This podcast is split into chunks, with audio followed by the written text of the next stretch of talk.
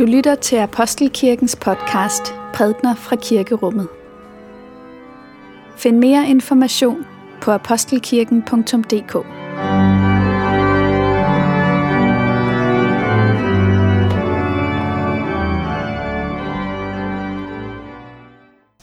Vi skal som sagt læse fra Matteus evangeliet, og det er kapitel 18, vers øh, 21-35. Der kom Peter til Jesus og spurgte, Herre, hvor mange gange skal jeg tilgive min bror, når han forsynder sig imod mig? Op til syv gange. Jesus svarede ham, jeg siger dig, ikke op til syv gange, men op til 77 gange. Derfor, Himmervid ligner en konge, der ville gøre regnskab med sine tjenere. Den begyndte på regnskaberne blev en, der skyldte 10.000 talenter for frem for ham. Da han ikke havde noget at betale med, befalede hans herre, at han og hans kone og børn og alt, hvad han eje, skulle sælges og gælden betales. Men tjeneren kastede sig ned for ham og bad, Hav tålmodighed med mig, så skal jeg betale dig det alt sammen. Så fik den tjeners herre medynk med ham og lod ham gå og eftergav ham gælden. Men da den tjener gik ud, traf han en af sine medtjenere, som skyldte ham 100 denarer. Og han greb, greb ham i struben og sagde, betal hvad du skylder. Hans medtjener kastede sig ned for ham og bad, Hav tålmodighed med mig, så skal jeg betale dig. Det ville han ikke. Men gik hen og lod ham kaste i fængsel, indtil han fik betalt, hvad han skyldte.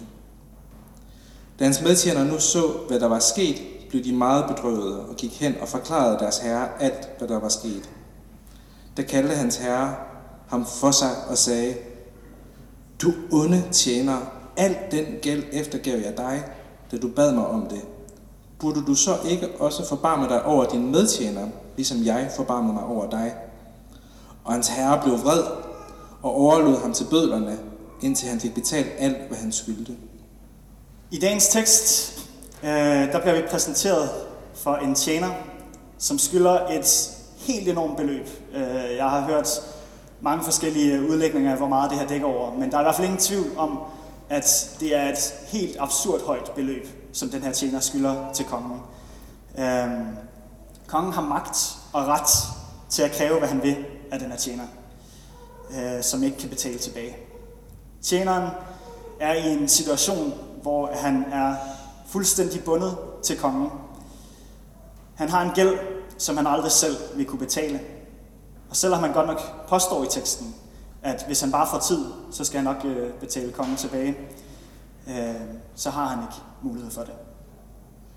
Kongen får medink med tjeneren, og det virker nærmest som om, at kongen fuldstændig vender på en tallerken, øh, og går fra i det ene øjeblik at ville sælge tjeneren og hele hans hus, til at få medink og eftergive gælden. Det er et meget radikalt skifte, øh, vi ser fra kongen. I det ene øjeblik virker han meget streng øh, og ikke særlig medgørlig, og i det næste, der virker han utrolig mild og kærlig. Og det kan næsten virke som om, øh, at det er to forskellige personer, vi møder igennem kongen her. Hvad får kongen til at fortryde sin oprindelige strengedom? Når vi læser i vers 26 og 27, øh, så står der, Men tjeneren kastede sig ned for ham og bad, Hav tålmodighed med mig, så skal jeg betale dig det alt sammen. Så fik den tjeners herre medynk med ham, og lod ham gå og eftergav ham gælden. Vi lærer noget om både tjeneren og om kongen i, i de her to vers. Om tjeneren, der lærer vi, at hans reaktion på anklagen og sin gæld og på den dom, han får, jamen det er, at han, han kaster sig ned for sin herre og beder om noget. Han ved godt, han er skyldig. Og han ved, han har brug for kongens nåde i den situation, han står i. Om kongen, der lærer vi, at tjenerens reaktion har helt afgørende betydning for, øh, at tjeneren faktisk får sin gæld eftergivet. Der står, så fik den tjeners herre med med ham. Det er en reaktion på øh, det, tjeneren har gjort øh, i, i den her situation, at han har kastet sig ned for ham og bedt om noget. Og jeg kom til at tænke på, må kongen reagerer, som han gør, fordi han kan fornemme, at tjeneren taler sandt. Altså, tror I, kongen har, har tænkt, øh, ham her tjeneren, ham stoler jeg på. Når han siger, han vil betale gælden tilbage, så stoler jeg også på, at han vil gøre det.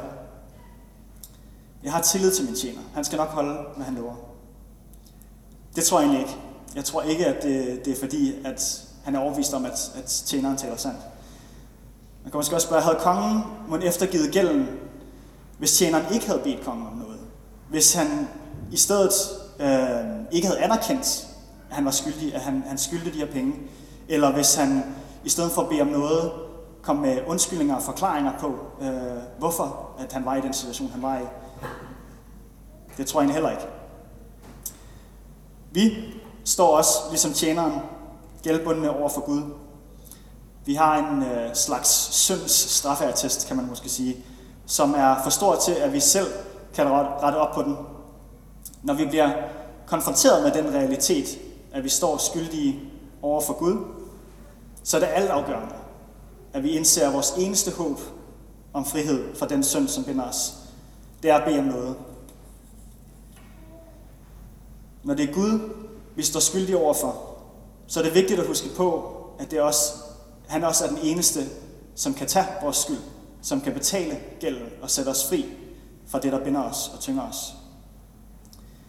I de situationer, hvor jeg selv føler, at jeg er allerlængst væk fra Gud, i de situationer, hvor jeg godt selv ved, at jeg gang på gang har misbrugt de gaver, Gud har givet mig, de talenter, min tid, mine penge, og i stedet, stedet være egoistisk, at jeg ikke har vist kærlighed over for min næste, at jeg har været doven og har brugt mere tid på at se videoer på Facebook, end på den aflevering, jeg skulle have lavet, eller øh, på mit arbejde, eller på at være sammen med min familie.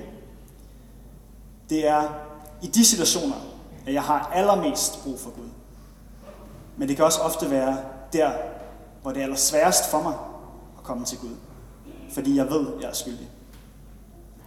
Teksten i dag, den minder os om, hvor vigtigt det er, at vi for det første indser, at vi har brug for hjælp, at vi har brug for noget, og for det andet, at vi kommer til Gud med den gæld, der tynger os, og beder om tilgivelse. Og samtidig, og nok endnu vigtigere, bliver vi mindet om, at den Gud, som er frygtindgydende, fordi han har magt, og han har ret til at straffe os, fordi vi står skyldige, han har medynk med os, og han vælger at vise os kærlighed og mildhed i stedet for straf. Ikke fordi vi ikke er skyldige, men fordi vi kommer med vores skyld til ham, den eneste, som kan sætte os fri. Lignelsen slutter ikke her. Øh, vi hører om, hvordan tjeneren går ud, og han møder sin medtjener, som skylder ham penge. Øh, et beløb, som til sammenligning er meget, meget mindre, end hvad han selv lige har fået eftergivet.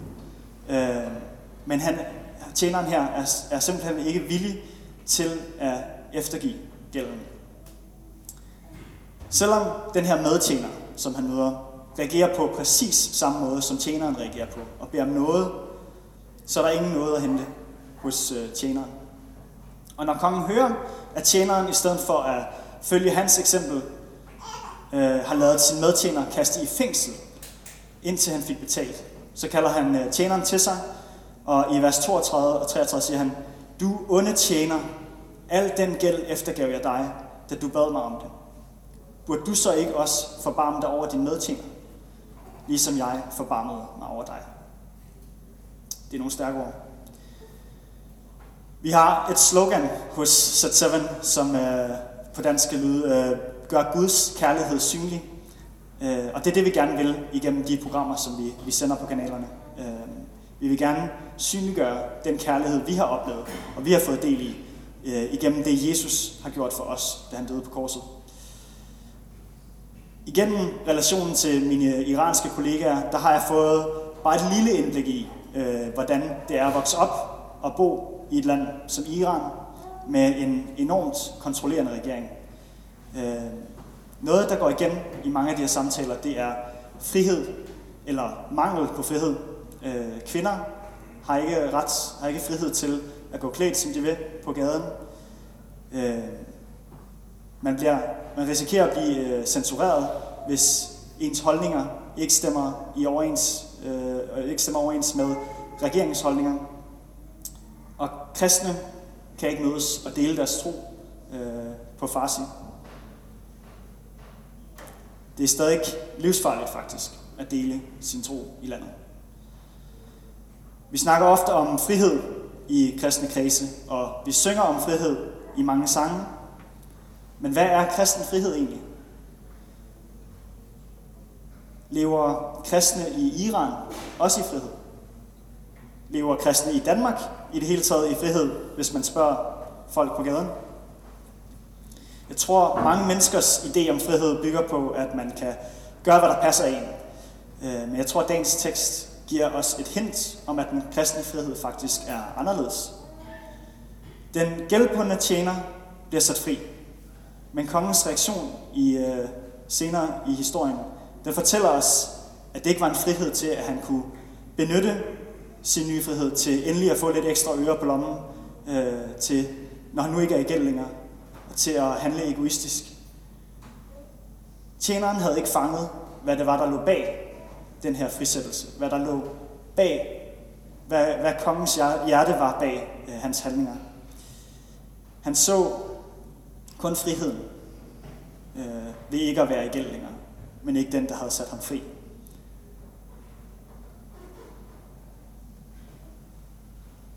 Han anerkender simpelthen ikke, at, øh, at han mere eller mindre bogstavelig forstand har fået sit liv tilbage på grund af det, øh, som kongen gjorde. Han stod til et liv, hvor han og hans, hans familie ville være slaver, og kongen har mere eller mindre bogstaveligt talt sat ham fri.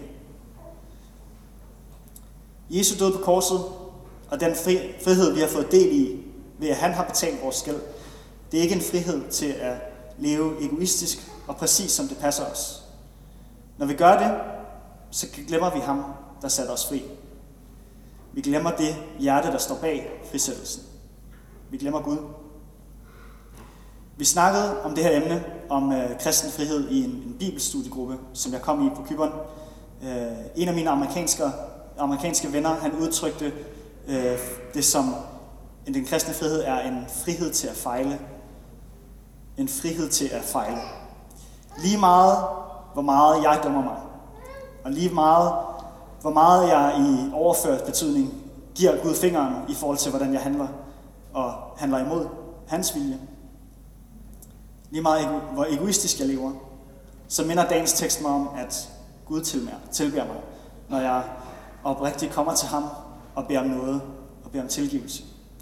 Ikke bare syv gange, ikke bare 77 gange, men hver eneste gang, lige så mange gange, som jeg kommer til ham og beder om tilgivelse. Gud er ikke en lunefuld Gud, som, øh, som skifter mening om mig. Nogle gange kan vi få den idé, at Gud, øh, som vi møder ham i det gamle testamente, er, må være en anden Gud, end den Gud, vi møder i det nye testamente. Men jeg tror, at dagens tekst her er med til at give os et billede af, af Guds karakter igennem kongens handlinger øh, og hans reaktioner. Tjeneren har en gæld, som han er nødt til at betale. Det gør kongen helt tydeligt i sin umiddelbare dom. Men vi ser dog også den medynk og den barmhjertighed og kærlighed, som kongen har til sin tjener, når han eftergiver ham gælden. Synd adskiller os fra kærlighed. Både kærlighed mennesker imellem, og kærlighed mellem mennesker og Gud. Og derfor kan Gud ikke acceptere synd. Den må gøres op med. Den må sones for. Og Jesus har sørget for soningen. I Lukas kapitel 17, vers 3-4, der siger Jesus, Tag jer i agt. Hvis din bror forsynder sig, så sæt ham i rette. Og hvis han angrer, så tilgiv ham. Selvom han forsynder sig mod dig syv gange om dagen, og syv gange vender tilbage til dig og siger, jeg angrer det, jeg gjorde, så tilgiv ham. Ligesom i teksten fra Matteus evangeliet, som vi læste tidligere, så ser vi kaldet til at tilgive igen og igen, når mennesker angrer det, de har gjort forkert. Men vi læser også, at vi skal sætte dem, der forsynder sig, i rette. Det er ofte nemmere at bære nag og tage afstand, end at det er at sætte folk i rette, som forsynder sig imod os, og oplære dem. Hvis vi er tilbage til, til titlen, som, øh, som står på, øh, på forsiden af folderen, Tilgive Taliban, øh, så kan man måske spørge, skal vi tilgive, tilgive Taliban? Vi kan måske spørge, tilgiver Gud Taliban? Jesus bad jo på korset, Fader, tilgiv dem, for de ved ikke, hvad de gør. Er Taliban, er talibanerne bevidst om, at de handler imod Gud? Eller tror de tværtimod, at de gør Guds vilje? Det er ikke fordi, jeg skal stå og forsvare Taliban, øh, eller påstå, at de ikke ved, hvad det er, de gør. Øh, og de kun gør, som de gør, fordi de ikke ved bedre. Ondskab er en virkelighed i verden, og det er også noget, som vi hører mennesker i Afghanistan oplever. Hos Set 7 der har vi øh, flere seere, som har delt med os, hvordan tilgivelse har haft afgørende betydning i deres liv. Eksempelvis så hører vi historier om, øh, hvordan det har været med til at redde ægteskaber. Hvordan en af parterne i et ægteskab har oplevet den her livsforvandlende tilgivelse i Jesus, og hvordan det har gjort dem i stand til at tilgive deres partner for noget af det, de har handlet imod dem. Øh, og det har faktisk nogle gange øh, været med til at gøre partnerne i stand til, at, og, altså, det, det har været et møde for partnerne øh, med Jesu kærlighed, som har gjort dem i stand til at, at lytte til evangeliet. Tilgivelse for andre liv. Vi hører også, hvordan folk lever i had til familiemedlemmer eller til deres regering, og hvordan tilgivelse for deres sønder er med til at gøre dem i stand til at lægge hadet fra sig og til at tilgive. For tilgivelsen har nemlig ikke bare betydning for den, der bliver tilgivet, men den har også betydning for den, der tilgiver. Jeg hørte på et tidspunkt øh, tilgivelse beskrevet som, at øh, tilgivelse er ikke at sige, at det, der bliver gjort, er okay, men det er at overgive dommen til Gud. Det tror jeg, der er meget rigtigt i. Det vil altså sige, når vi tilgiver, så giver vi slip på vores had. Vi giver slip på vores nag og vores i øjne ret til at dømme over den, som vi tilgiver. Og i stedet for, så giver vi den her ret til at dømme. Vi giver dommen til Gud. Og det er også med til at minde os om, at vi er blevet tilgivet, og at vi fik del i den her frihed, som Jesus betaler på korset. Helt ufortjent. Tjenerens handling i mødet med sin medtjener afslører hans, hans hjerte. Ligesom kongen, så ser Gud også vores hjerte. Han ser hjerter, som gemmer sig bag vores handlinger, både de gode og de dårlige. David i Bibelen, kong David, han blev kaldt en mand efter Guds hjerte. Og når vi ved, hvordan han var så, og når vi ved, hvordan han var øh, sammen med en anden mands kone, og senere får den her mand slået ihjel, så kan jeg simpelthen ikke tro, at David blev kaldt en mand efter Guds hjerte på grund af hans handlinger. Øh, eller fordi han levede fejlfrit. Men når vi læser mere om David, så får vi et indblik i hans afhængighed af Gud. Når han blev afsløret i sin synd af, af profeten Nathan, så er hans prompte respons at bekende sin synd, både over for Nathan og over for, for Gud. Han står skyldig, og han, øh, han står ved, at han står skyldig.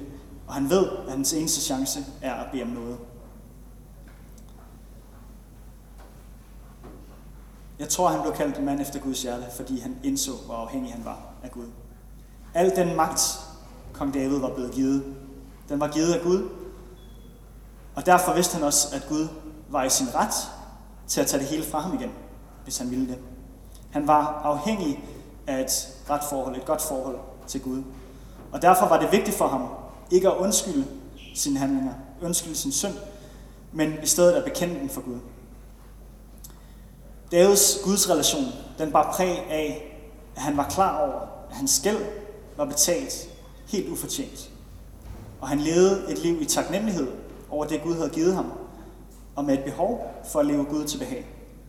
Og derfor også i konstant kommunikation med Gud, og lade det styre, hvordan han levede sit liv. Jeg vil lade spørgsmålstegnet stå i, øh, i overskriften Tilgiv Taliban. Øh, så vil jeg i stedet for at afslutte med at sige, at Guds tilgivelse, den er livsforandrende både i Danmark og i Mellemøsten, når vi indser, hvilken kærlighed, der ligger bag, hvem der tilgiver. Det er altafgørende, hvad vi gør med vores synd, med vores skyld. Om vi gemmer den væk, eller om vi bringer den til Gud. Vi er dybt afhængige af Guds nåde, og af at igen og igen komme til ham og finde tilgivelse. Og lade os forvandle gennem relationen til ham, og ikke gå ud, ligesom tjeneren i historien her, og ikke kunne eftergive øh, gælden til sin medtjener, øh, fra sin medtjener. Den her tilgivelse, den sætter os fri til at leve på en måde, som vi ellers ikke var i stand til. Det ser vi øh, ofte igennem nogle vidnesbyrd, som vi får ind øh, hos os selv. Og det ser I sikkert også i, i jeres liv af og til.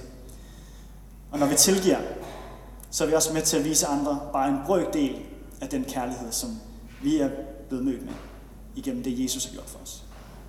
Ja, jeg vil lige bede. Kære far, kære herre, tak, at vi altid kan komme med vores skyld til dig, og at, at du er den samme, både i det gamle testamente og i det nye testamente, og i dag, at du tilgiver vores synd, når vi kommer til dig, og at du ønsker ikke, at vi gemmer den væk, men at vi bringer den til dig og beder om tilgivelse. Her jeg beder dig om, at, øh, at du igennem din hellige ånd må udruste os, og at du må øh, gøre os i stand til at blive sat fri og leve tættere på dig og leve mere efter, hvad, hvad du vil med vores liv, når vi oplever den her livsforandrende tilgivelse. Her vi beder dig om, at du må give os visdom og vejledning i vores hverdag. Amen.